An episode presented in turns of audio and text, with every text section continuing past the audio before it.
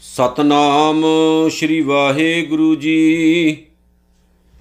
ਪਾਰ ਬ੍ਰਹਮ ਕੇ ਸਗਲੇ ਠਾਉ, ਜਿਤ ਜਿਤ ਘਰ ਰਾਖੈ ਤੈਸਾ ਤਿਨ ਨਾਉ। ਆਪੇ ਕਰਨ ਕਰਾਵਣ ਜੋਗ, ਪ੍ਰਭ ਭਾਵੈ ਸੋਈ ਫੁਨ ਹੋਗ। ਪਸਰਿਓ ਆਪ ਹੋਏ ਅਨੰਤ ਤਰੰਗ, ਲਖੇ ਨ ਜਾਹੇ ਪਾਰ ਬ੍ਰਹਮ ਕੇ ਰੰਗ।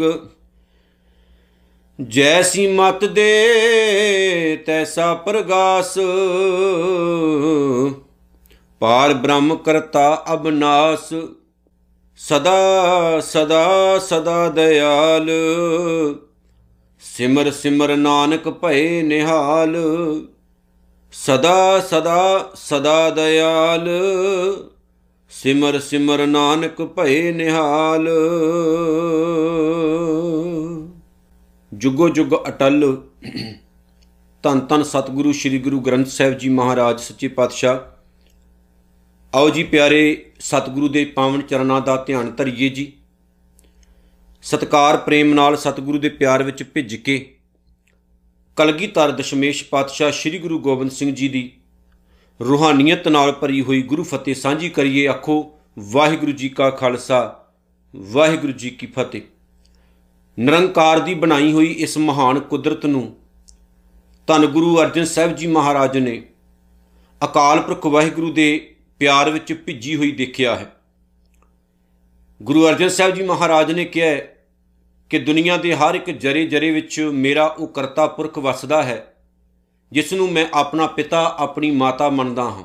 ਤੂੰ ਮੇਰਾ ਪਿਤਾ, ਤੂੰ ਹੈ ਮੇਰਾ ਮਾਤਾ, ਤੂੰ ਮੇਰਾ ਬੰਧਪ, ਤੂੰ ਮੇਰਾ ਭਰਾਤਾ, ਤੂੰ ਮੇਰਾ ਰਾਖਾ, ਸਭਨੀ ਥਾਈ ਤਾਂ ਭਉ ਕਿਹਾ ਕਾੜਾ ਜੀਉ ਕੁਦਰਤ ਦੇ ਜਰੇ ਜਰੇ ਵਿੱਚ ਜਿੱਥੇ ਅਕਾਲ ਪੁਰਖ ਵਾਹਿਗੁਰੂ ਦਾ ਵਾਸਾ ਹੈ, ਉੱਥੇ ਕੁਦਰਤ ਨੇ ਬਹੁਤ ਹੀ ਬੇਸ਼ਕੀਮਤੀ ਜੀਵਨ ਦਿੱਤਾ ਹੈ ਇਨਸਾਨ ਦੀ ਰੂਪ ਦੇ ਵਿੱਚ। ਕੁਦਰਤ ਨੇ ਜਿੱਥੇ ਇਨਸਾਨੀ ਰੂਪ ਨੂੰ ਸ਼ਿੰਗਾਰਿਆ ਹੈ, ਸਵਾਰਿਆ ਹੈ, ਬਣਾਇਆ ਹੈ, ਉੱਥੇ ਕੁਦਰਤ ਦਾ ਇਹ ਬੇਮਿਸਾਲ ਕ੍ਰਿਸ਼ਮਾ ਜਿਹੜਾ ਇਨਸਾਨੀ ਸਰੀਰ ਹੈ। ਗੁਰੂ ਅਰਜਨ ਸਾਹਿਬ ਜੀ ਮਹਾਰਾਜ ਨੇ ਕਿਹਾ ਵੀ ਉਹਦੇ ਵਿੱਚ ਨਿਰੰਕਾਰ ਦਾ ਵਾਸਾ ਹੋਣਾ ਬਹੁਤ ਜ਼ਰੂਰੀ ਹੈ। ਕਮਾਲ ਦੀ ਹੁਣ ਇਹ ਗੱਲ ਇਹ ਹੈ, ਮੈਂ ਜਿਹੜੀ ਕਰ ਲੱਗਾ, ਕੋਈ ਵੀ ਇਨਸਾਨ ਦਾ ਜਿਹੜਾ ਜੀਵਨ ਹੈ, ਡਾਇਰੈਕਟ ਉਤੋਂ ਨਹੀਂ ਕੋਈ ਬੰਦਾ ਡਿੱਗਦਾ ਦੁਨੀਆ 'ਚ। ਉਹਦਾ ਇੱਕ ਪਿਤਾ ਹੁੰਦਾ ਹੈ, ਉਹਦੀ ਇੱਕ ਮਾਂ ਹੁੰਦੀ ਹੈ, ਫਿਰ ਇੱਕ ਘਰ ਹੁੰਦਾ ਹੈ। ਭਾਵੇਂ ਕੋਈ ਝੁੱਲੀ ਝੌਂਪੜੀ ਹੋਵੇ, ਇੱਟਾਂ ਦਾ ਹੋਵੇ, ਕੱਚਾ ਹੋਵੇ, ਉਹਦੇ 'ਚ ਮਾਂ-ਬਾਪ ਵਸਦੇ ਹੁੰਦੇ ਨੇ। ਪਰ ਕਈ ਵਾਰ ਕੁਝ ਔਲਾਦਾਂ ਇਦਾਂ ਦੀਆਂ ਹੁੰਦੀਆਂ ਨੇ, ਜਿਹੜੀਆਂ ਆਪਣੇ ਮਾਂ-ਬਾਪ ਨੂੰ ਆਪਣੇ ਘਰ ਵਿੱਚ ਵਸਦਾ ਹੋਇਆ ਵੇਖ ਕੇ ਸੁਖੀ ਨਹੀਂ ਹੁੰਦੀਆਂ। ਉਹਨਾਂ ਨੂੰ ਐਵੇਂ ਮਹਿਸੂਸ ਹੁੰਦਾ ਹੈ ਵੀ ਹੁਣ ਮੇਰੇ ਘਰੋਂ ਇਹ ਨਿਕਲ ਜਾਣ। ਜੇ ਖੁਦਾ ਨਾ ਖਾਸਤਾ ਪੁੱਤ ਚੰਗਾ ਹੋਵੇ ਤੇ ਨੂੰ ਮਾੜੀ ਆ ਜਾਂਦੀ ਹੈ ਜੇ ਨੂੰ ਚੰਗੀ ਹੋਵੇ ਤਾਂ ਪੁੱਤ ਚੰਗਾ ਨਹੀਂ ਹੁੰਦਾ। ਇਹ ਦੁਨਿਆਵੀ ਰਿਸ਼ਤੇ ਨੇ। ਇਹ ਜ਼ਰੂਰੀ ਨਹੀਂ ਹੁੰਦਾ ਕਿ ਹਰ ਵਕਤ ਸੱਸ ਮਾੜੀ ਹੈ, ਹਰ ਵਕਤ ਸੱਸ ਚੰਗੀ ਹੈ, ਹਰ ਵਕਤ ਨੂੰ ਮਾੜੀ ਹੈ ਜਾਂ ਹਰ ਵਕਤ ਨੂੰ ਚੰਗੀ ਹੈ। ਕਈ ਵਾਰ ਘਰ ਦੇ ਵਿੱਚੋਂ ਮਾੜੇ ਲੋਕ ਨਿਕਲ ਆਉਂਦੇ ਨੇ, ਕਈ ਵਾਰ ਬਾਹਰੋਂ ਮਾੜੇ ਆ ਜਾਂਦੇ ਨੇ, ਕਈ ਵਾਰ ਬਾਹਰੋਂ ਚੰਗੇ ਹੁੰਦੇ ਨੇ, ਘਰੋਂ ਮਾੜੇ ਹੁੰਦੇ ਨੇ, ਸੋ ਪਤਾ ਨਹੀਂ ਦੁਨੀਆ ਦਾ। ਪਰ ਜਿੱਥੋਂ ਮੈਂ ਗੱਲ ਕਰ ਲੱਗਾ, ਬਹੁਤ ਸਾਰੇ ਲੋਕ ਨੇ ਜਿਹੜੇ ਆਪਣੇ ਮਾਂ-ਬਾਪ ਨੂੰ ਆਪਣੇ ਘਰ ਵਿੱਚ ਵਸਦਾ ਹੋਇਆ ਸਮਝ ਕੇ ਚੰਗਾ ਨਹੀਂ ਮੰਨਦੇ। ਉਹ ਕਹਿੰਦੇ, ਸਾਡੇ ਘਰੋਂ ਨਿਕਲ ਜਾਣ ਤੇ ਬਸ ਵਧੀਆ ਪਰ ਜਿਸ ਘਰ ਦੇ ਵਿੱਚ ਬਜ਼ੁਰਗ ਹੁੰਦੇ ਨੇ, ਉਸ ਘਰ ਦੇ ਵਿੱਚ ਰਹਿਮਤਾਂ ਦਾ ਵਾਸਾ ਹੁੰਦਾ ਇਹ ਯਾਦ ਰੱਖਿਓ। ਜਿਹੜੇ ਮਾਂ-ਬਾਪ ਨੂੰ ਇੱਜ਼ਤ ਦੀ ਨਿਗਾਹ ਨਾਲ ਨਹੀਂ ਵੇਖਦੇ, ਸਤਕਾਰ ਦੀ ਨਿਗਾਹ ਨਾਲ ਨਹੀਂ ਵੇਖਦੇ, ਜਿਹੜੇ ਮਾਂ-ਬਾਪ ਦੀ ਰਿਸਪੈਕਟ ਨਹੀਂ ਕਰਦੇ, ਜਿਨ੍ਹਾਂ ਨੂੰ ਇਦਾਂ ਲੱਗਦਾ ਮੇਰੇ ਘਰ ਦੇ ਵਿੱਚ ਹੁਣ ਮਾਂ-ਬਾਪ ਭਾਰ ਹੈ, ਘਰੋਂ ਕੱਢ ਦਿੰਦੇ ਨੇ। ਉਸ ਘਰ ਦੇ ਵਿੱਚ ਬਹੁਤੀਆਂ ਰਹਿਮਤਾਂ ਨਹੀਂ ਹੁੰਦੀਆਂ, ਯਾਦ ਰੱਖਿਓ। ਨਿਰੰਕਾਰ ਨੇ ਆ ਸਾਡਾ ਸਰੀਰ ਪੈਦਾ ਕੀਤਾ ਹੈ। ਮੈਂ ਹੁਣ ਜਿਹੜੀ ਗੱਲ ਕਹਿਣ ਲੱਗਾ ਐਗਜ਼ਾਮਪਲ ਤੌਰ ਤੇ। ਨਿਰੰਕਾਰ ਨੇ ਸਰੀਰ ਪੈਦਾ ਕੀਤਾ ਹੈ, ਨਿਰੰਕਾਰ ਸਾਡੀ ਮਾਂ ਵੀ ਹੈ, ਸਾਡਾ ਪਿਤਾ ਵੀ ਹੈ। ਪਰ ਬਹੁਤ ਸਾਰੇ ਲੋਕ ਨੇ ਜਿਹੜੇ ਉਹਨੂੰ ਇਸ ਸਰੀਰ ਦੇ ਅੰਦਰ ਰਹਿਣ ਦੇਣਾ ਨਹੀਂ ਚਾਹੁੰਦੇ। ਉਹ ਕਹਿੰਦੇ, ਨਾ, ਅਸੀਂ ਕੱਲੀ ਕਾਰੇ ਠੀਕ ਆ ਤੈਨੂੰ ਨਹੀਂ ਮੰਨਦੇ ਆਪਾਂ। ਭਾਵੇਂ ਕਿ ਨਿਰੰਕਾਰੀ ਹੁਕਮ ਤੋਂ ਸਰੀਰ ਪੈਦਾ ਹੋਇਆ ਨਿਰੰਕਾਰੀ ਨਿਯਮ ਤੋਂ ਤਨ ਬਣਿਆ। ਪਰ ਬਹੁਤ ਸਾਰੇ ਨੇ ਜਿਹੜੇ ਨਹੀਂ ਮੰਨਦੇ। ਆਪਣੇ ਅੰਦਰ ਉਹਨੂੰ ਵਸਦਾ ਹੋਇਆ ਦੇਖ ਕੇ ਖੁਸ਼ ਨਹੀਂ ਹੈ। ਕਿਉਂਕਿ ਜਿਨ੍ਹਾਂ ਦੇ ਅੰਦਰ ਵਸਦਾ ਹੋਇਆ ਹੋਵੇਗਾ, ਉਹ ਮਾੜੇ ਕੰਮ ਕਿੱਦਾਂ ਕਰਨਗੇ, ਬੁਰਾ ਕੰਮ ਕਿੱਦਾਂ ਕਰਨਗੇ? ਪਰ ਬਹੁਤਾਂਤ ਲੋਕ ਜਿਹੜੇ ਨੇ, ਉਹ ਇਸ ਚੀਜ਼ ਤੋਂ ਆਕੀ ਨੇ ਵੀ ਨਹੀਂ, ਆਪਾਂ ਆਪਣੀ ਜ਼ਿੰਦਗੀ ਜਿਉਣੀ ਹੈ। ਉਹ ਜ਼ਿੰਦਗੀ ਨਹੀਂ ਹੁੰਦੀ, ਉਹ ਨਰਕ ਹੁੰਦਾ ਹੈ। ਜਿਹੜੀ ਜ਼ਿੰਦਗੀ ਦੇ ਵਿੱਚ ਜਿਹੜਾ ਉਹ ਗੰਦ ਹੈ, ਨਸ਼ੇ ਹੈ, ਪੱਤੇ ਹੈ, ਗੰਦਗੀ ਹੈ, ਉਹ ਕਾਦੀ ਜ਼ਿੰਦਗੀ ਕਾਦੀ ਲਾਈਫ ਹੋਈ? ਘਰ ਸਾਫ਼ ਸੁਥਰਾ ਹੋਵੇ ਨਾ, ਤਾਂ ਹੀ ਘਰ ਮੰਨਿਆ ਜਾਂਦਾ। ਜੇ ਘਰ ਵਿੱਚ ਹਰ ਵਕਤ ਗੰਦਗੀ ਹੋਵੇ, ਘਰ ਭਾਵੇਂ ਕਿੰਨਾ ਬੇਸ਼ਕੀਮਤੀ ਕਿਉਂ ਨਾ ਹੋਵੇ, ਉਹ ਘਰ ਘਰ ਨਹੀਂ ਹੁੰਦਾ। ਇਹ ਸਰੀਰ ਜਿੰਨਾ ਮਰਜ਼ੀ ਸੋਹਣਾ ਸੁਨੱਖਾ ਹੋਵੇ, ਪਰ ਜੇ ਇਸ ਸਰੀਰ ਦੇ ਅੰਦਰ ਨਿਰੰਕਾਰ ਸਾਡੀ ਪਿਤਾ, ਸਾਡਾ ਮਾਂ, ਸਾਡੀ ਮਾਂ, ਸਾਡਾ ਪਿਤਾ ਨਹੀਂ ਹੈ, ਸਰੀਰ ਬੇਸ਼ਕੀਮਤੀ ਹੈ, ਪਰ ਜੇਕਰ ਉਹ ਇਸ ਸਰੀਰ ਦੇ ਵਿੱਚ ਵਸ ਨਹੀਂ ਰਹੇ ਤੇ ਪਿਆਰਿਓ, ਇਸ ਸਰੀਰ ਦਾ ਆਪਾਂ ਕੀ ਕਰਨਾ ਦੱਸੋ? ਜਿਵੇਂ ਬਾਹਰੀ ਤੌਰ ਤੇ ਅਸੀਂ ਆਪਣੇ ਮਾਂ-ਬਾਪ ਨੂੰ ਘਰੋਂ ਕੱਢ ਦਿੰਨੇ ਆ, ਚੰਗਾ ਨਹੀਂ ਸਮਝਦੇ ਆਪਣੇ ਘਰ ਵਿੱਚ ਰੱਖਣਾ, ਇਸ ਤਰ੍ਹਾਂ ਹੀ ਇਸ ਸਰੀਰ ਦੇ ਅੰਦਰ ਵੀ ਅਸੀਂ ਆਪਣੇ ਮਾਂ-ਬਾਪ ਨੂੰ ਰੱਖਣਾ ਨਹੀਂ ਚਾਹੁੰਦੇ, ਜੋ ਕਿ ਨਿਰੰਕਾਰ ਹੈ, ਜੋ ਕਿ ਸਤਿਗੁਰੂ ਹੈ। ਉਹਦਾ ਵਾਸਾ ਹੋਵੇਗਾ, ਸਰੀਰ ਨਵਾਂ ਨਰੋਆ ਹੋਵੇਗਾ। ਚੰਗੀ ਕਿਸਮਤ ਵਾਲੇ ਹੋਵਾਂਗੇ, ਚੰਗੇ ਕਰਮ ਕਰਾਂਗੇ, ਚੰਗਾ ਸੋਚਾਂਗੇ, ਚੰਗਾ ਬੋਲਾਂਗੇ। ਚੰਗਿਆਂ ਨਾਲ ਉੱਠਾਂਗੇ, ਚੰਗਿਆਂ ਨਾਲ ਬੈਠਾਂਗੇ, ਆਪਣਾ ਜੀਵਨ ਭਲਾ ਬਣਾਵਾਂਗੇ, ਦੂਜਿਆਂ ਦਾ ਸਵਾਰ ਕੇ ਜਾਵਾਂਗੇ। ਪਰ ਇਦਾਂ ਸਾਰੇ ਨਹੀਂ ਚਾਹੁੰਦੇ। ਧੰਨ ਗੁਰੂ ਅਰਜਨ ਸਾਹਿਬ ਨੇ ਨੌਵੀਂ ਅਸ਼ਟਪਦੀ ਦੀ ਆਖਰੀ ਪੌੜੀ ਵਿੱਚ ਬੜੇ ਪਿਆਰੇ ਸ਼ਬਦ ਵਰਤੇ ਨੇ। ਕਹਿੰਦੇ, ਪਾਰ ਬ੍ਰਹਮ ਕੇ ਸਗਲੇ ਠਾਉ, ਸਾਰੇ ਥਾਂ ਪਰਮਾਤਮਾ ਦੇ ਹੈ। ਸਾਰੇ ਥਾਂ ਨਿਰੰਕਾਰ ਦੇ ਸਾਡਾ ਕੀ ਫਿਰ? ਹਮ ਆਏ ਥੇ ਸੈਰ ਕੋ, ਸਾਰੇ ਗੁਲਸ਼ਨ ਕਰ ਚਲੇ, ਆਪਾਂ ਸੈਰ ਕਰਨ ਲਈ ਆਏ ਆ ਵੇਖਿਆ ਜਾਏ ਨਾ, ਤੇ ਆਪਾਂ ਸਾਰੇ ਸੈਰਗਾਹ 'ਚ ਆ। ਸੈਰ ਕਰਨ ਲਈ ਆਏ, ਘੁੰਮਣ ਫਿਰਨ ਆਏ। ਹਮ ਆਏ ਥੇ ਸੈਰ ਕੋ, ਸੈਰੇ ਗੁਲਸ਼ਨ ਕਰ ਚੱਲੇ, ਅਬ ਸੰਭਾਲ ਮਾਲੀ ਬਾਗ ਆਪਣਾ, ਹਮ ਤੋਂ ਆਪਣੇ ਘਰ ਚੱਲੇ। ਜੀਵਨ ਤੇ ਇਹੀ ਹੈ। ਆਏ ਤਾਂ ਆਪਾਂ ਘੁੰਮਣ ਫਿਰਨੀ ਹੈ ਪਤਾ ਨਹੀਂ ਹੈ ਕਦੋਂ ਪੱਤਾ ਕੱਟਿਆ ਜਾਏ। ਪਤਾ ਨਹੀਂ ਹੈ ਕਦੋਂ ਫੁੱਲ ਟਾਣੀ ਨਾਲ ਟੁੱਟ ਜਾਏ। ਪਤਾ ਨਹੀਂ ਹੈ ਕਦੋਂ ਸਵਾਸ ਨਿਕਲ ਜਾਣ, ਪਰ ਨਹੀਂ, ਫਿਰ ਵੀ ਆਕੜ ਚ ਰਹਿੰਨੇ ਆਪਾਂ। ਫਿਰ ਵੀ ਅਸੀਂ ਮਾਣ ਚ ਰਹਿੰਨੇ ਤੇ ਗੁਰਬਾਣੀ ਪੜ੍ਹ ਕੇ ਵੇਖੋ। ਸਤਿਗੁਰੂ ਜੀ ਕਹਿੰਦੇ, ਵੱਡੇ ਵੱਡੇ ਜੋ ਦੀਸੇ ਲੋਗ ਤਿਨ ਕੋ ਵਿਆਪੈ ਚਿੰਤਾ ਰੋਗ, ਕੌਣ ਵੱਡਾ ਮਾਇਆ ਵਡਿਆਈ, ਸੋ ਵੱਡਾ ਜਨ ਰਾਮ ਲਿਵਲਾਈ। ਪਿਆਰਿਓ, ਅਸੀਂ ਆਪਣਾ ਜੀਵਨ ਵਧੀਆ ਗੁਜ਼ਾਰ ਕੇ ਜਾਣਾ, ਆਪਾਂ ਚਿੰਤਾਵਾਂ 'ਚ ਪੈ ਕੇ ਆਪਣਾ ਜੀਵਨ ਥੋੜੀ ਬਰਬਾਦ ਕਰਨਾ। ਨਹੀਂ। ਸੋ ਜੇ ਨਿਰੰਕਾਰ ਦੇ ਸਾਰੇ ਥਾਂ ਨੇ, ਆਪਾਂ ਇਹ ਸੋਚ ਕੇ ਚੱਲੀਏ, ਵਾਹਿਗੁਰੂ ਸਭ ਤੇਰਾ ਹੀ ਹੈ, ਜੁਗਾਂ ਜੁਗੰਤਰਾਂ ਤੋਂ ਤੇਰਾ ਰਿਹਾ ਹੈ। ਸਾਡੇ ਵਰਗੇ ਲੱਖਾਂ ਕਰੋੜਾਂ ਹੋਰ ਲੋਕ ਆਏ ਚਲੇ ਗਏ ਦੁਨੀਆ ਤੋਂ। ਅਸੀਂ ਐਵੇਂ ਮਰਨ ਮਟਾਵ 'ਚ ਪਏ ਹੋਏ ਹਾਂ। ਮੈਂ ਹਮੇਸ਼ਾ ਇਹ ਗੱਲ ਕਹਿਣਾ ਨਾ, ਜੀਓ ਜੀਓ ਜੀਓ ਤੇ ਜੀਣ ਦਿਓ। ਹੱਸੋ ਤੇ ਹੱਸਦੇ ਰਹਿਣ ਦਿਓ। ਕੁੱਖ ਨਹੀਂ ਹੈ ਦੁਨੀਆ ਦੇ ਵਿੱਚ। ਆ ਬੜਾ ਬੇਸ਼ਕੀਮਤੀ ਸਰੀਰ ਮਿਲਿਆ ਜੇ ਪਿਆਰਿਓ। ਪਤਾ ਨਹੀਂ ਕਦੋਂ ਇਹ ਕਹਾਂ ਬਿਸਾਸਾ ਇਸ ਭਾਂਡੇ ਕਾ ਇਤਨ ਕਲਾਗ ਗਿਆ, ਠਣਕਾ ਕਦੋਂ ਟੁੱਟ ਜਾਏ। ਪਰ ਇਹਨੂੰ ਵਧੀਆ ਬਤੀਤ ਕਰਨਾ, ਜੀਵਨ ਜਿਉਣਾ, ਇਹਦੇ ਰਾਈ ਵਧੀਆ ਲਾਈਫ ਜੀਉ ਕੇ ਦੁਨੀਆ ਤੋਂ ਜਾਣਾ। ਜਦੋਂ ਜਾਈਏ ਲੋਕ ਰੋਣ ਵੀ ਕੋਈ ਚੰਗਾ ਇਨਸਾਨ ਆਇਆ ਸੀ। ਇਹ ਨਹੀਂ, ਲੋਕ ਕਹਿਣ, ਸ਼ੁਕਰ ਹੈ, ਗੰਦਗੀ ਖਤਮ ਹੋਈ। ਸਤਿਗੁਰ ਕਹਿੰਦੇ, ਪਾਰ ਬ੍ਰਹਮ ਕੇ ਸਗਲੇ ਠਾਉ, ਜਿਤ ਜਿਤ ਘਰ ਰੱਖੈ, ਜਿਸ ਜਿਸ ਥਾਂ ਜੀਵਾਂ ਨੂੰ ਉਹ ਨਿਰੰਕਾਰ ਰੱਖਦਾ ਤੈਸਾ ਤਿੰਨ ਨਾਉ, ਉਹ ਜਿਹਾ ਉਹਨਾਂ ਦਾ ਨਾਉ ਪੈ ਜਾਂਦਾ। ਭਾਵ ਕਿ ਰੱਬ ਦੇ ਬਹੁਤ ਟਿਕਾਣੇ ਐ। ਇੱਕ ਥੋੜੀ ਆ ਕੁਦਰਤ ਜਿਹੜੀ ਨਾ ਏਡੀ ਮਹਾਨ ਹੈ ਆਪਾਂ ਤਾਂ ਇੱਕ ਗੈਲੈਕਸੀ 'ਚ ਰਹਿੰਦੇ ਆ ਤੇ ਸੋਚਦੇ ਆ ਵੀ ਇਹੀ ਦੁਨੀਆ। ਨਹੀਂ, ਬ੍ਰਹਿਮੰਡ ਬਹੁਤ ਵੱਡਾ ਪਿਆਰਿਓ। ਇਦਾਂ ਦੀਆਂ ਗੈਲੈਕਸੀਆਂ ਹੋਰ ਕਈ ਅਰਬ ਨੇ। ਪਤਾ ਹੀ ਨਹੀਂ। ਐਦਾਂ ਦੀਆਂ ਗੈਲੈਕਸੀਆਂ ਵਿੱਚ ਵਸਣ ਵਾਲਿਆਂ ਦੇ ਹੋਰ ਅਰਬਾਂ ਧਰਮ ਨੇ, ਪਤਾ ਹੀ ਨਹੀਂ। ਉਹਨਾਂ ਦੇ ਵੱਖੋ ਵੱਖਰੇ ਨਾਮ ਨੇ, ਉਹਨਾਂ ਦੇ ਵੱਖੋ ਵੱਖਰੇ ਥਾਂ ਟਿਕਾਣੇ ਨੇ, ਵੱਖੋ ਵੱਖਰੇ ਉਹਨਾਂ ਦੇ ਰੱਬੀ ਨਾਮ ਨੇ, ਰੱਬ ਦੇ ਰੱਬ ਨੂੰ ਯਾਦ ਕਰਨ ਵਾਲੇ ਨੇ। ਰੱਬ ਤਾਂ ਇੱਕ ਹੀ ਹੈ, ਨਿਰੰਕਾਰ ਤਾਂ ਇੱਕ ਹੀ ਹੈ ਜਿਨੇ ਸਭ ਕੁਝ ਤਿਆਰ ਕੀਤਾ। ਸੋ ਕਹਿੰਦੇ ਸੋਚ ਨੂੰ ਸੀਮਤ ਨਾ ਰੱਖੀ। ਪਤਾ ਨਹੀਂ ਕਿੰਨੀਆਂ ਘੋਰ ਗੈਲੈਕਸੀਆਂ ਤਿਆਰ ਕੀਤੀਆਂ ਨੇ, ਨਿਰੰਕਾਰ ਨੇ। ਕਿੰਨੇ ਕੁ ਥਾਂ ਟਿਕਾਣੇ ਹੋਰ ਬਣਾਏ ਨੇ ਮੇਰੇ ਵਾਹਿਗੁਰੂ ਕਰਤਾ ਪੁਰਖ ਨੇ।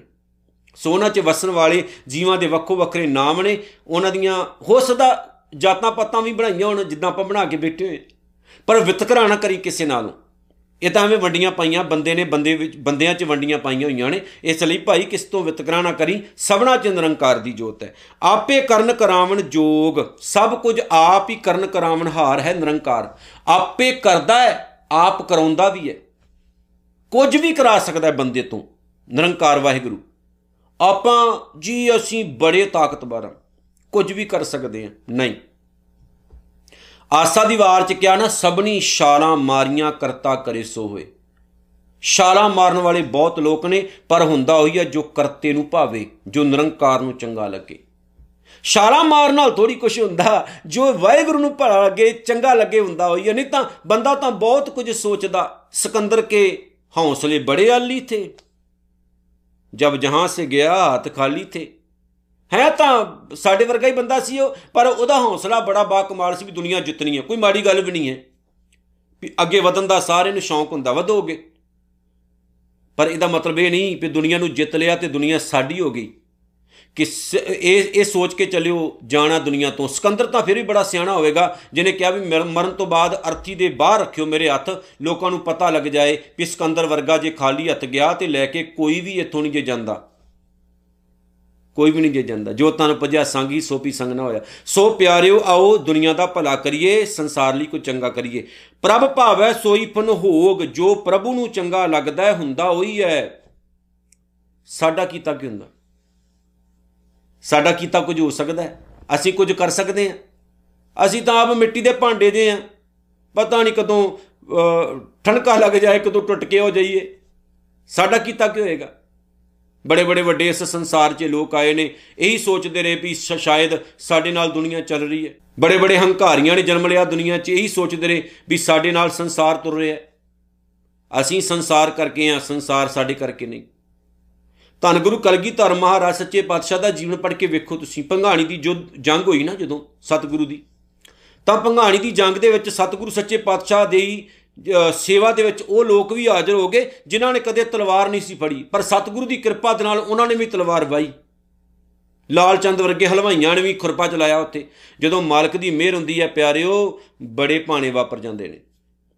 ਗੁਰੂ ਗੋਬਿੰਦ ਸਿੰਘ ਮਹਾਰਾਜ, ਸੱਚੇ ਪਾਤਸ਼ਾਹ ਜੀ ਦੇ ਜੀਵਨ ਦੀਆਂ ਬੇਅੰਤ ਕਥਾ ਕਹਾਣੀਆਂ ਨੇ ਇਸ ਪ੍ਰਥਾਏ ਜਦੋਂ ਸਤਿਗੁਰੂ ਨੇ ਬੜੇ ਐਸੇ ਲੋਕਾਂ ਨੂੰ ਤਾਰਿਆ ਉਹਨਾਂ ਦਾ ਜੀਵਨ ਸੁਧਾਰਿਆ ਜਿਹੜੇ ਆਮ ਮੰਨੇ ਜਾਂਦੇ ਹੁੰਦੇ ਸੀ। ਵਿਸ਼ੇਸ਼ ਕਰ ਦਿੱਤਾ, ਮਹਾਨ ਬਣਾ ਦਿੱਤਾ ਉਹਨਾਂ ਨੂੰ। ਸਤਿਗੁਰੂ ਮਹਾਨਤਾ ਦਾ ਖਜ਼ਾਨਾ ਹੈ। ਇਸ ਲਈ ਸਤਿਗੁਰੂ ਨੂੰ ਪਾਰਸ ਆਖਿਆ ਗਿਆ। ਤੇ ਜਦੋਂ ਪਾਰਸ ਨਾਲ ਲੋਹਾ ਛੁਆਇਆ ਜਾਏ ਤਾਂ ਲੋਹਾ ਵੀ ਸੋਨਾ ਹੋ ਜਾਂਦਾ। ਪਰ ਗੁਰੂ ਐਸਾ ਪਾਰਸ ਹੈ ਕਿ ਆਪਣੇ ਵਰਗੇ ਹੋਰ ਪਾਰਸ ਬਣਾ ਦਿੰਦਾ। ਇਸ ਲਈ ਕਿਹਾ ਜਾਂਦਾ ਵੀ ਗੁਰੂ ਘਰ ਨਾ ਛੱਡਿਆ ਕਰੋ, ਗੁਰੂ ਘਰ ਹਮੇਸ਼ਾ ਜਾਇਆ ਕਰੋ। ਸਵੇਰੇ ਸ਼ਾਮ ਗੁਰਦੁਆਰੇ ਦੀ ਹਾਜ਼ਰੀ ਜ਼ਰੂਰ ਭਰਿਆ ਕਰੋ ਜਿੱਥੋਂ ਤੱਕ ਹੋ ਸਕੇ। ਸਵੇਰੇ ਸ਼ਾਮ ਨਿਤਨੇਮ ਜ਼ਰੂਰ ਕਰੋ ਜਿੱਥੋਂ ਤੱਕ ਹੋ ਸਕੇ, ਕਦੇ ਨਿਤਨੇਮ ਨਾ ਛੱਡਿਓ।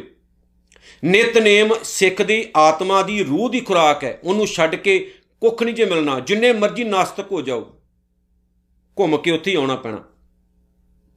ਬਾਣੀ ਪੜਨੀ ਛੱਡੋਗੇ, ਜੀਵਨ ਖਤਮ ਹੈ। ਯਾਦ ਰੱਖਿਓ। ਪਰ ਨਾਲ ਮੈਂ ਵੀ ਕਹਿ ਦਵਾਂ, ਬਾਣੀ ਪੜਦਿਆਂ ਪੜਦਿਆਂ ਬਾਣੀ ਨੂੰ ਵਿਚਾਰਨਾ ਵੀ ਹੈ। ਬਾਣੀ ਦੇ ਮਾਇਨੇ ਵੀ ਸਮਝਣੇ ਨੇ।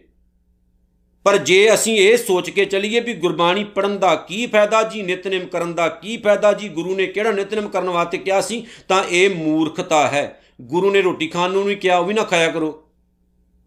ਰੋਜ਼ ਤਾਂ ਖਾਣੇ ਹੋ। ਪਾਣੀ ਵੀ ਰੋਜ਼ ਉਹੀ ਪੀਨੇ ਹੋ, ਘੰਟੇ ਘੰਟੇ ਬਾਅਦ ਪਾਣੀ ਪੀਨੇ ਆਪਾਂ। ਪੀਨੇ ਕਿ ਨਹੀਂ ਪੀਨੇ ਉਹੀ ਹੈ ਨਾ। ਪਰ ਇੱਕ ਤਰ੍ਹਾਂ ਦਾ ਹੀ ਪਾਣੀ ਹੈ।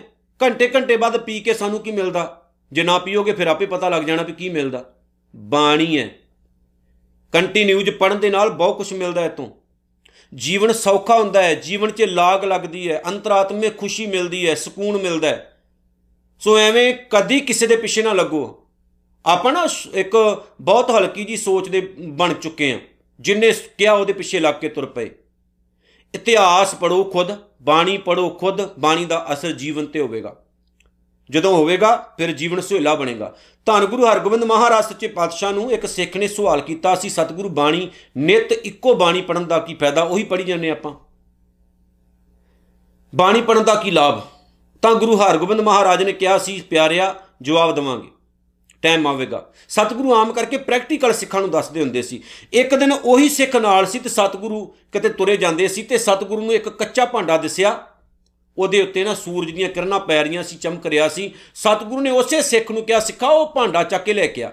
ਸਿੱਖ ਲੈ ਕੇ ਆਇਆ। ਉਹਦੀ ਇੱਕ ਚਿੱਪਰ ਜਿਹੜੀ ਸੀ, ਕੱਚਾ ਭਾਂਡਾ ਸੀ, ਸਤਿਗੁਰੂ ਨੇ ਹੱਥ ਵਿੱਚ ਫੜੀ ਤੇ ਕਿਹਾ, ਸਿੱਖਾ, ਤੈਨੂੰ ਪਤਾ ਕੀ ਹੈ? ਉਹ ਕਹਿੰਦਾ, ਹਾਂ ਮਹਾਰਾਜ, ਅਸਲ ਦੇ ਵਿੱਚ ਇਹ ਉਹ ਭਾਂਡਾ ਹੈ ਜਿਹਦੇ ਵਿੱਚ ਦੁੱਧ ਰਿੜਕਿਆ ਜਾਂਦਾ ਹੁੰਦਾ ਸੀ। ਕਈ ਸਾਲਾਂ ਤੱਕ ਰਿੜਕਿਆ ਜਾਂਦਾ ਹੋਵੇਗਾ। ਸਤਿਗੁਰੂ ਨੇ ਕਿਹਾ ਵੀ ਦੁੱਧ ਰਿੜਕਿਆ ਜਾਂਦਾ ਹੁੰਦਾ ਸੀ, ਲੇਕਿਨ ਅਜੇ ਵੀ ਇਹ ਇਹ ਚ ਥਿੰਦਾ ਕਿਉਂ ਆ? ਉਹ ਕਹਿੰਦਾ ਜੀ, ਮਹਾਰਾਜ, ਲੰਮਾ ਟਾਈਮ ਇਹਦੇ ਚ ਦੁੱਧ ਰਿੜਕਿਆ ਗਿਆ, ਇਸ ਲਈ ਇਹਦੇ ਅੰਦਰ ਬਾਹਰ ਘਿਓ ਸਮਾ ਗਿਆ। ਇਹ ਖੁਦ ਹੀ ਮੱਖਣ ਹੋ ਗਿਆ, ਖੁਦ ਹੀ ਘਿਓ ਹੋ ਗਿਆ, ਖੁਦ ਹੀ ਦੁੱਧ ਹੋ ਗਿਆ। ਹੁਣ ਟੁੱਟ ਗਿਆ, ਲੇਕਿਨ ਅਜੇ ਵੀ ਇਹਦੇ ਵਿੱਚ ਉਹ ਚੀਜ਼ ਵਸਦੀ ਹੈ। ਸਤਿਗੁਰੂ ਨੇ ਕਿਹਾ, ਦੇਖ ਪਿਆਰਿਆ, ਬਾਣੀ ਪੜਨ ਦਾ ਇੱਕ ਲਾਭ ਹੈ। ਬਾਣੀ ਪੜਨ ਨਾਲ ਬਾਣੀ ਹੀ ਹੋ ਜਾਈਦਾ ਜਿਵੇਂ ਇਹ ਘਿਓ ਹੀ ਹੋ ਗਿਆ ਨਾ ਟੁੱਟ ਗਿਆ, ਭੱਜ ਗਿਆ, ਹੁਣ ਚ ਦੁੱਧ ਨਹੀਂ ਰਿੜਕਿਆ ਜਾ ਸਕਦਾ। ਪਰ ਫਿਰ ਵੀ ਇਹਦੇ ਵਿੱਚ ਉਹ ਚੀਜ਼ ਵਸਦੀ ਜਦੋਂ ਅਸੀਂ ਬਾਣੀ ਨਾਲ ਜੁੜਦੇ ਆਂ ਬਾਣੀ ਪੜ੍ਹਦੇ ਆਂ ਰਹਿੰਦੀ ਦੁਨੀਆ ਤੱਕ ਮਰ ਮੁੱਕ ਵੀ ਜਾਵਾਂਗੇ, ਤਦ ਵੀ ਇਹ ਚੀਜ਼ ਨਾਲ ਰਹੇਗੀ ਸਾਡੇ। ਜਾਣਾ ਕੀ ਸਾਡੇ ਨਾਲ ਹੋਰ? ਹੋਰ ਤਾਂ ਕੁਝ ਨਹੀਂ ਹੈ। ਹੋਰ ਤਾਂ ਕੁਝ ਨਹੀਂ ਜਾਣਾ। ਧਨ, ਦੌਲਤ, ਦੁਨੀਆਦਾਰੀ, ਕੱਖ ਵੀ ਨਹੀਂ, ਸਭ ਇੱਥੇ। ਇੱਕੋ ਚੀਜ਼, ਸ਼ੁਭ ਗੁਣ, ਚੰਗੇ ਕੰਮ। ਬਾਣੀ ਪੜ੍ਹੀਏ। ਬਾਣੀ ਨਾਲ ਜੁੜੀਏ, ਜੋ ਗੁਰੂ ਕਰਦਾ ਹੈ, ਉਹਨੂੰ ਭਲਾ ਕਰਕੇ ਮੰਨੀਏ।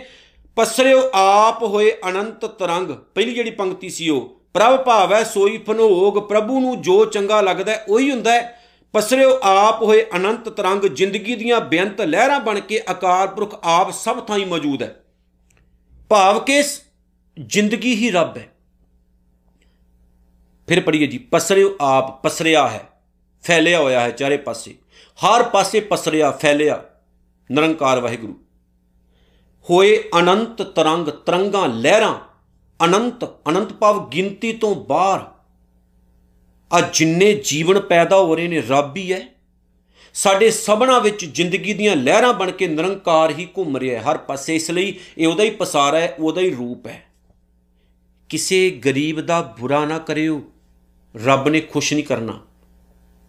ਖੁਸ਼ੀ ਨਹੀਂ ਮਿਲਣੀ। ਕਿਸੇ ਦਾ ਦਿਲ ਨਾ ਦੁਖਾਇਓ, ਖੁਸ਼ੀ ਨਹੀਂ ਮਿਲਣੀ। ਕਿਸੇ ਦਾ ਮਾੜਾ ਨਾ ਕਰਿਓ ਖੁਸ਼ੀ ਨਹੀਂ ਮਿਲਣੀ।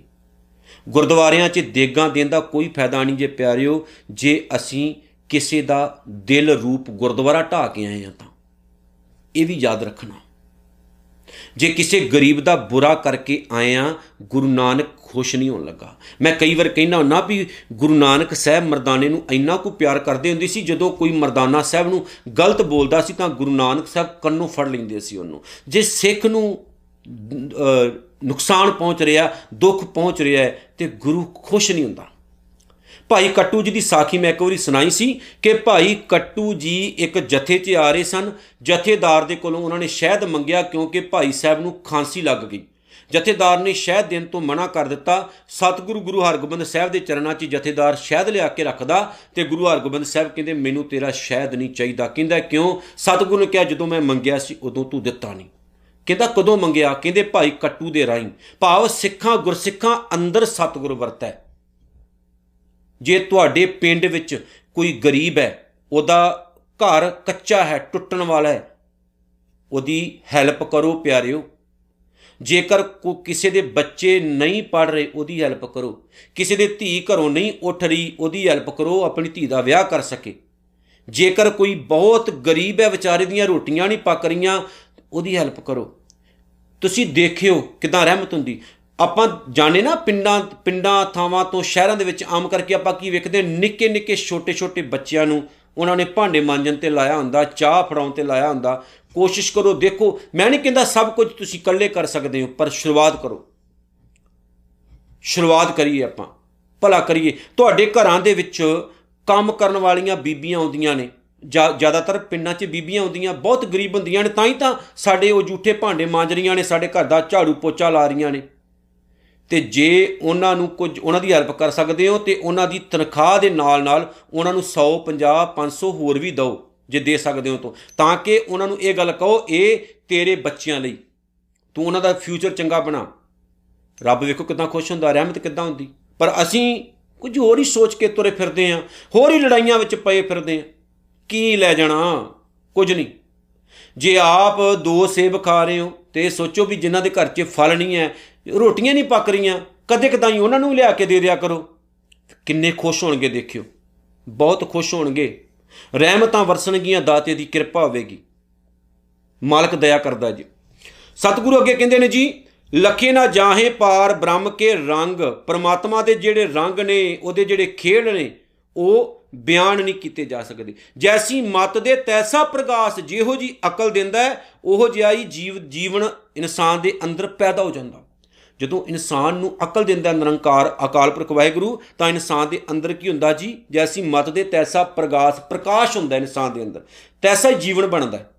ਹੁਣ ਜੀਵਨ ਚੰਗਾ ਬਣਾਉਣਾ ਤੇ ਗੁਰੂ ਨਾਨਕ ਨਾਲ ਜੁੜਨਾ ਪਏਗਾ ਜੀਵਨ ਮਾੜਾ ਬਣਾਉਣਾ ਤੇ ਠੀਕ ਹੈ, ਤੁਹਾਡੀ ਮਰਜ਼ੀ। ਹੋ ਜੋ ਦੂਰ। ਸੋ ਚੰਗਾ ਜੀਵਨ ਤਾਂ ਗੁਰੂ ਨਾਨਕ ਦੀ ਕਿਰਪਾ ਦੇ ਨਾਲ ਹੀ ਬਣੇਗਾ। ਸਤਿਗੁਰੂ ਕਹਿੰਦੇ, ਪਾਰ ਬ੍ਰਹਮ ਕਰਤਾ ਅਬਨਾਸ਼। ਅਕਾਲ ਪੁਰਖ ਵਾਹਿਗੁਰੂ ਕਰਤਾ ਵੀ ਹੈ ਤੇ ਅਬਨਾਸ਼ ਤੇ ਉਹ ਅਕਾਲ ਪੁਰਖ ਵਾਹਿਗੁਰੂ ਜਿਹੜਾ ਨਾ ਨ- ਸੰਸਾਰ ਨੂੰ ਬਣਾ ਕੇ ਇਸ ਸੰਸਾਰ 'ਚ ਵਸਦਾ ਹੋਇਆ ਆਪ ਅਬਨਾਸੀ ਹੈ। ਇਹ ਵੀ ਨਾਲ ਮੈਂ ਕਹਿ ਦਵਾਂ, ਕਰਤਾ ਵੀ ਹੈ ਤੇ ਦੁਨੀਆ ਖਤਮ ਕਰਨ ਵਾਲਾ ਵੀ ਹੈ, ਪਰ ਆਪ ਕਦੇ ਖਤਮ ਨਹੀਂ ਹੁੰਦਾ ਉਹ। ਪਾਰ ਬ੍ਰਹਮ ਹੈ ਉਹ।